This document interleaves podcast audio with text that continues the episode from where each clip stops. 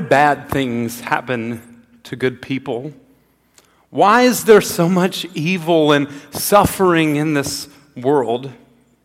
You say you believe in God. Well, where's your God now?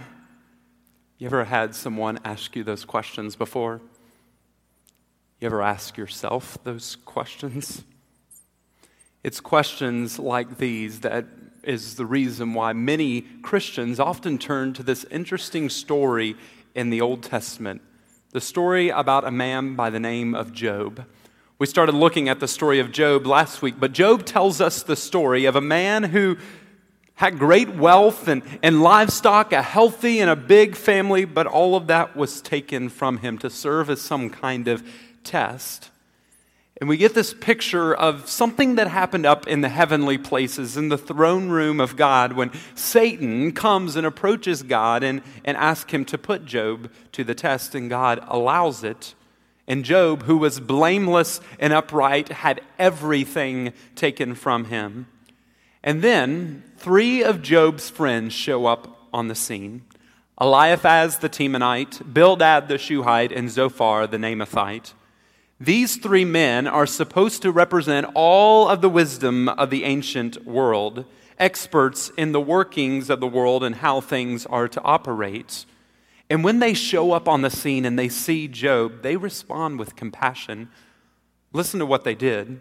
When Job's three friends, Eliphaz, Bildad, and Zophar, heard about all the troubles that had come upon him, they set out from their homes and met together by agreement to go and sympathize with him and comfort him. And when they saw Job from a distance, they could hardly recognize him. They began to weep aloud. They tore their robes and sprinkled dust on their heads. It was a way of weeping in the ancient days. Then they sat on the ground with him for seven days and seven nights. No one said a word to him because they saw how great his suffering was. Seven days of mourning over this loss that Job experienced. These friends were overwhelmed by Job's suffering, but the silence broke after the seventh day. Job spoke up. He cursed the very day that he was born. And he begins to vent his anger over his great loss and even begins to question God and, and, why God would allow all of this to happen to him. Listen to the way he starts the whole thing. May the day of my birth perish, and the night that said a boy is conceived, that day may it turn to darkness. May God above not care about it, and may no light shine on it. In other words, Job wanted his birth date to be wiped off the calendar. And it's after this that this great debate begins. Because over the course of the next 30 chapters of Job, one of Job's friends is going to respond to Job's initial outburst. And then Job is going to respond to that friend. And then the second friend will respond to Job, and Job will respond to the second friend. And then the last friend will speak up, and Job will respond to the last friend. And this will go back and forth, and it will happen in three cycles. You can kind of see an outline of the book right up on the screen. But this whole debate is over the justice of God and how God operates this world. It's spoken in very poetic language, as you'll see this morning. But all four of these men, Job and his three friends, they're working with this one big assumption the assumption that everything should operate according to the strict rule of justice. That for every good and wise and, and perfect choice and person, God will give a reward and award success. But for every evil and stupid and sinful action in person, there'll be punishment and disaster. It's a one for one system. And with this assumption, Job's constant argument throughout these 30 chapters is that he is innocent, and therefore his suffering is not a result of God's justice for the wrong he's done. In other words, he's not being punished because he's done something wrong. And according to God's own word, this is true of Job. You may remember this from last week. In Job chapter 1 and verse 8, when God said to the Satan character, He said, He is blameless and upright, a man who fears God and shuns evil. So Job's argument is right up to this point until his conclusion. He concludes his argument by accusing God and saying either God doesn't run this world according to the strict principles of justice, or worse, that God himself is unjust. That is Job's argument throughout this entire middle section. The friends disagree with Job's argument. They argue that God is just and that he um, always runs the world according to the strict rule of justice. And therefore, Job must have done something terribly wrong. There's some sin that Job must have committed. They even began to come up with potential sins that Job may have committed in order to bring about this disaster upon himself. Finally, Job just gives up on his friends and he declares for one last time, I'm innocent. And then he begins to take up his case with God.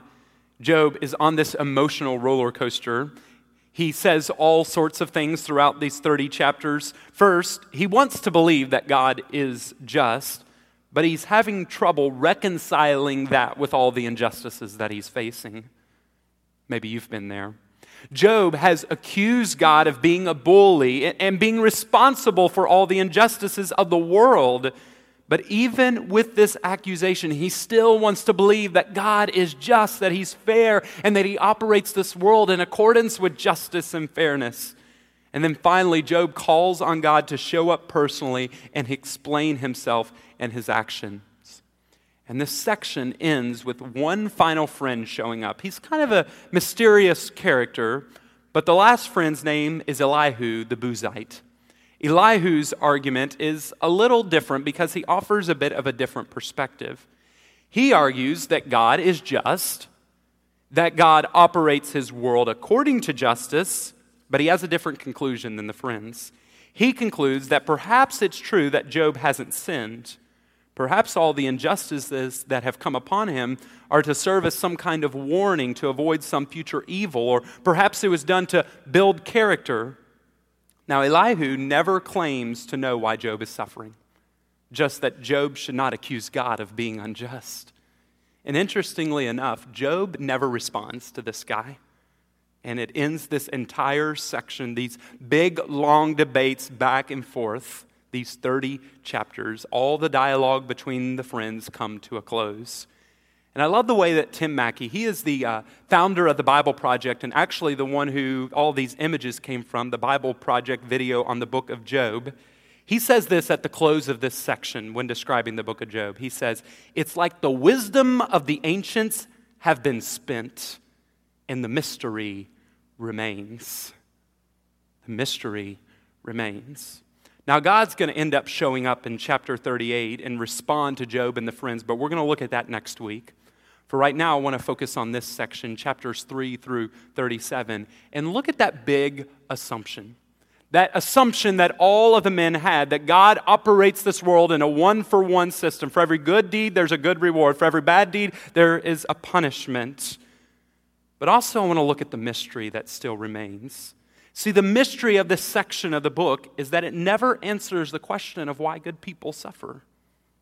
Job is never told in this book why all of this is happening. He's never told about what happened up in heaven between God and the Satan character. Rather, what this section of the book seems to address is this question By what kind of policies does God run the universe? And by this, I mean this what kind of universe are we living in where good people do suffer? And what does that say about how God is running our world? And what can we conclude about the character of God based on all of these injustices? The problem with Job and his friends is that each of them wanted to comment and had an assumption about how God operates this world. But even if this big assumption that all of them had is true, even if this is true, there's still one big, huge fact it's an assumption, it's not a fact. And God never stated to the friends or to Job that this is how he runs the world. Matter of fact, we'll see next week that God says the world is too complex for us to understand and know how everything operates. There's no way this world, with all of its complexities, can operate in a one for one system. And it's the problem many people get into today when they begin to open their mouth and comment on why things happen. When they make suggestions or theological assumptions and apply them to other people's lives. When people open their mouths and speak why such and such a disaster occurred in a certain city, or why so and so has been diagnosed with a certain disease, it's in times like these that many people begin to act like Job and his friends.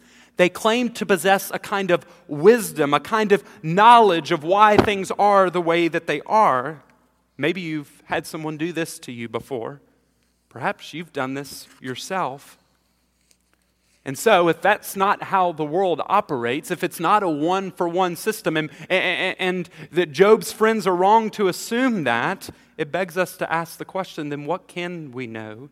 Can we have any insight into how this world operates or any wisdom on how things are working and why good people suffer? Can we know anything about this great mystery?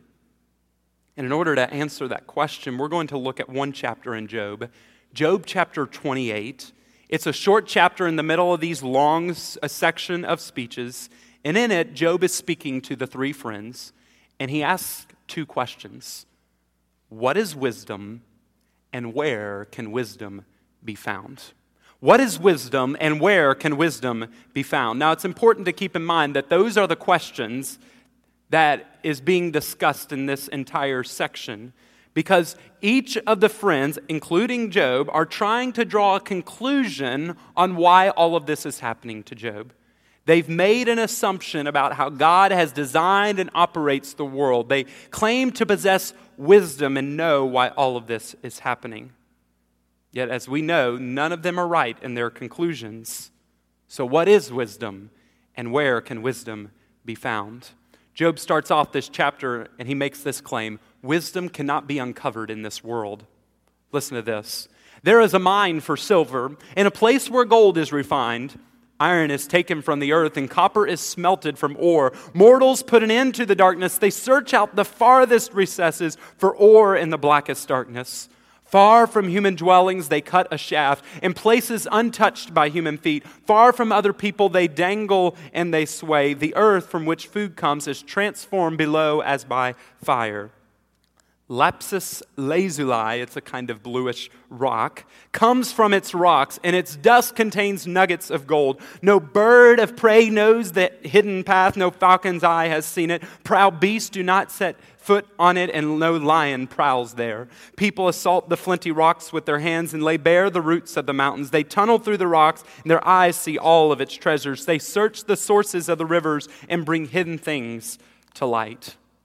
A lot of poetry to make this point. Job is comparing wisdom to the search for precious jewels and metals, things like silver and gold, copper and iron. And he acknowledges that mankind has done well to mine for these precious gems. Mining was actually a practice of the ancient times, and these kinds of advancements were examples of mankind's ingenuity, their skill, their brilliance, and their creative ability to search and to find these valuable pieces. But although they are able to light up these dark caves, climb up these high mountains, search in the farthest of recesses, although they are able to find these precious metals, even in places where most people hadn't even yet set foot, they still could not locate the world's most precious commodity wisdom itself. Wisdom could not be uncovered in this world. And so, what is wisdom? Where can wisdom be found? The mystery still remains. Can we have any insight into how God is working in this world? Job points out this in verse 7 and 8, another thing from this section here, that the birds have a keen eyesight. They have a great ability to see a bigger picture because they're above everything else. The lions, likewise, are able to quickly roam about the earth in search of food, yet neither the bird, with its great eyesight, nor the lion, with its ability to quickly roam, can find even those precious metals. But we as humans can find them. But even still, even though we're superior to the animals who have a great eyesight and ability to quickly roam the earth, we still can't find wisdom. Even with our great ability, our wonderful ingenuity and creativity and power that we have we still can't locate wisdom. So, what is wisdom? And where can wisdom be found? Job goes on in his poem and he says this wisdom can't be bought. He says, But where can wisdom be found? Where does understanding dwell? No mortal comprehends it. It cannot be found in the land of the living. The deep says, It's not in me. The sea says, It's not with me. It cannot be bought with the finest gold, nor can its price be weighed out in silver. It can't be bought with the gold of Ophir, the precious onyx, or lapis lazuli. Neither gold nor crystal can compare with it, nor can it be had for jewels of gold. Coral and jasper are not worthy of mention. The price of wisdom is beyond rubies. The topaz of Cush cannot compare with it. It cannot be bought with pure gold. Where can wisdom be found? Where does understanding dwell? When it says wisdom and understanding, those words mean the same thing here. And in this poem is a search for wisdom, a search for the plan, the grand design by which the universe is governed. Job's friends have stated that they possess that wisdom because they know how God is working in this world. Or should I say, they claim to know how God is working in this world. But as Job has pointed out so far in this chapter, no man has been able to locate and uncover wisdom. He says man cannot comprehend it nor know its place. And Job then says in verses 14 and 19, neither can wisdom be bought. First, it can't be found. It can't be found in the land of the living. It's not deep within the sea. No, not the highest of heights nor the lowest of lows. It's not there.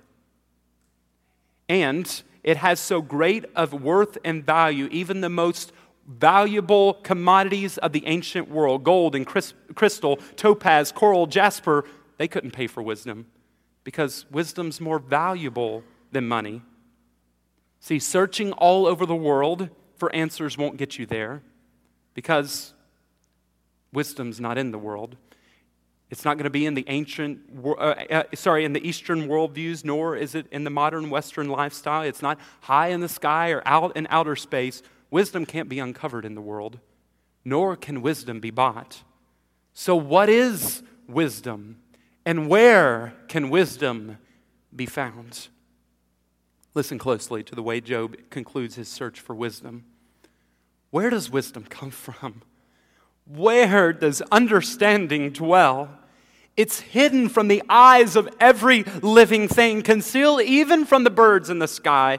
Destruction and, and death, they say, only a rumor of it has reached our ears. God understands the way to it. He alone knows where it dwells for he views the ends of the earth and he sees everything under the heavens. When he established the force of the wind and measured out the waters, when he made a decree for the rain and the path for the thunderstorm, then he looked at wisdom and he appraised it, he confirmed it, and he tested it. God alone possesses wisdom.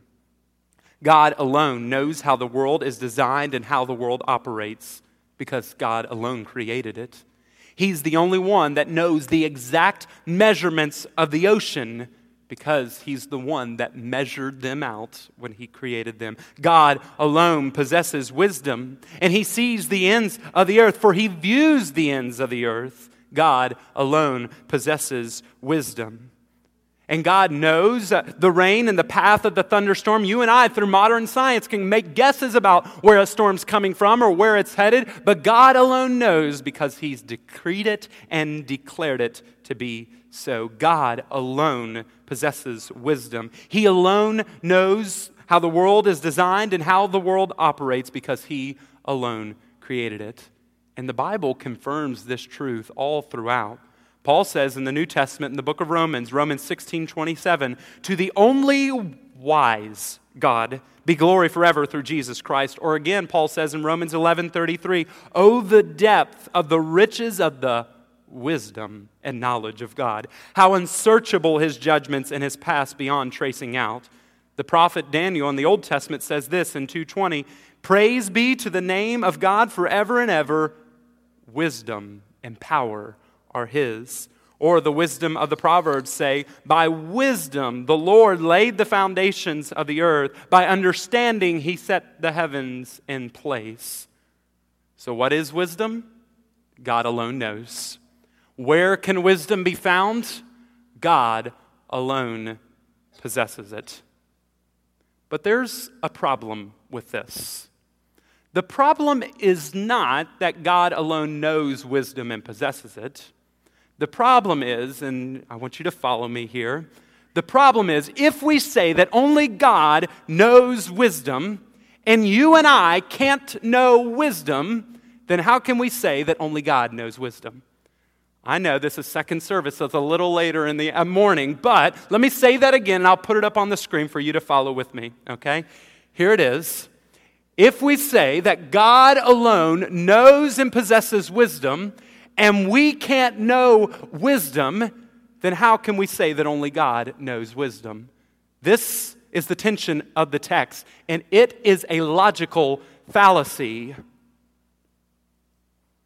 Unless unless God makes wisdom known to us. Listen to how Job ends this poem. And God said to the human race, The fear of the Lord, that is wisdom. And to shun evil is understanding. See, the same God who alone knows the way of wisdom, who has established wisdom as the primary principle behind the creation of this world, he offers it to mankind.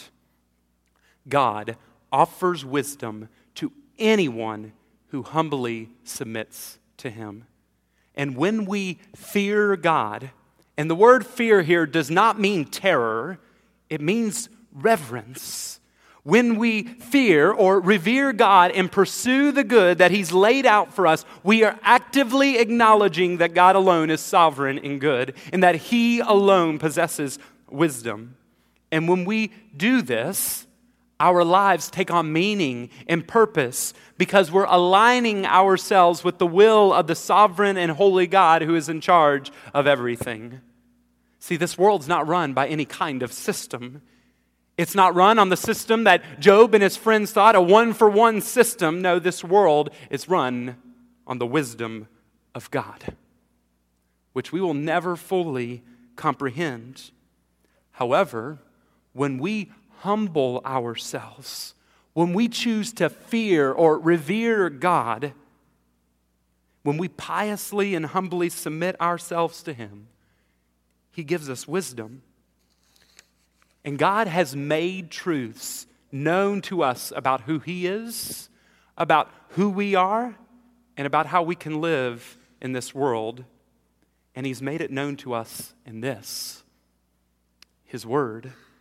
And we believe that this book is the inspired Word of God, that it is truth without any mixture of error. And we can know truths and possess wisdom when we devote ourselves to reading and studying and living out what this book says, because this book gives us insight into God and how God operates the world, because God has made it known to us. See, the problem with Job and his friends is that God never revealed to them why Job was suffering, He never told them about the tests that happened up in the throne room. And you and I, as readers, we know about that test, but even still, we don't know why God allowed Satan to do that. We don't know why God hasn't revealed that truth to us. But we still can know truths. We can know truths about God, and we can possess wisdom, but only because God has made it known to us in His Word. I love the cry that Martin Luther gave as he stood up against the Roman Catholic Church. One of his pillars uh, uh, of his stance against the Catholic Church was sola scriptura. It's this Latin phrase that means scripture alone. And the reason why this is one of his great cries is because the Catholic, Catholic Church had slowly begun to develop teachings and doctrines and practices that were never taught in the scriptures. And Luther wanted to bring Christians back to the Bible because he understood it is only scripture that tells us the truths about God. It's only Scripture that tells us the truths about you and I as human beings. It's only Scripture that teaches us how we should live and what we should believe. The Scriptures alone teach us the way to God. See, we hold to no other book but the Bible, no other creed but Christ. It is crucial that in everything we say and believe, that we approach it with humility, we should always exercise great caution in our theological assumptions, especially when applying it to others' lives. So, before we make an assumption about why a disaster happened or why so and so is being diagnosed with a certain disease or why our country is the way that it is or it's turned its back on God, before we make all of those assumptions, we should ask ourselves this question Has God revealed it to us? Has He given us insight into why these things have happened? And if His Word does not give us insight or truths into the situation, we shouldn't make the same mistake that Job and his friends made by making assumptions. Rather, we should take the position they had on the first seven days that of silence. When the Bible speaks, we'll speak, but with humility. And when the Bible's silent, we should stay silent. We should piously and humbly submit our lives to the one and only true, sovereign, and holy God, putting our trust in Him. And that's hard to do when we don't have all the answers. But that same scripture that tells us about that mysterious, all wise God also tells us that He's all powerful. And because God is boundless in wisdom and endless in power, it makes Him utterly worthy of our fullest trust. See, the only wise response to the only wise God is to trust Him completely to trust what he says and to trust in his word that makes promises like that of Romans 8 and 28 that God is working together, all things together for the good of those who love him. This all wise, all powerful God has revealed himself to us. And although we can't understand everything, we can know truths. And we can hold on to those promises like Romans 8 and 28. God has made himself known to us. But more importantly, he's made known to us the way to himself. The writer of Hebrews tells it to us this way. Romans or sorry, Hebrews 1. In the past, God spoke to our ancestors through the prophets at many times in various ways. But in these last days, he's spoken to us by his son, whom he appointed heir of all things and through whom also he made the universe. The Son is the radiance of the God's glory and the exact representation of his being, sustaining all things by his powerful word. And, he, and when he had provided purification for sins, he sat down at the right hand of the majesty in heaven. See, God first spoke to his people Israel through the law and through his messengers, the prophets, the Old Testament. But he also speaks to us, or has he's revealed himself to us in this way through his Son. And Jesus is the exact representation of who God is. And so, if you want to know who God is, you look to Jesus. Jesus is the one who made purification for our sins. That is, Jesus made our relationship with God right again. And through his death, he atoned for our sins, and he offers us forgiveness. And through him, we can have access to God. And we know all of this because of the Word. It is God alone who possesses wisdom. It is God alone who knows how this world is made, for He made it, and it's God alone who knows how the world operates. And this same God makes wisdom accessible to us through His Son, Jesus. Paul tells the young preacher Timothy, You have known the Holy Scriptures, which are able to make you wise unto salvation through faith in Jesus Christ. Church, there is no book like the Bible for it alone offers us a message of hope. It alone gives us meaning and purpose for this life. It alone offers us the most evidence for the most fulfilled and meaningful life. It alone offers us a message of forgiveness, a message of good news, a way to salvation. It tells us of an old, old story about how Savior came from glory, how he gave his life on Calvary to save a wretched man like me. There is no God like the God of the Bible. And today, people are searching for answers. They're asking why. Why me? Why all of this? Why am I here? Where are we going? Why? And this book, God's Word, offers us answers. answers that satisfy the soul, that satisfy our deepest longings, because they give us wisdom and insight and understanding, because they point to God, who alone possesses wisdom and knows wisdom.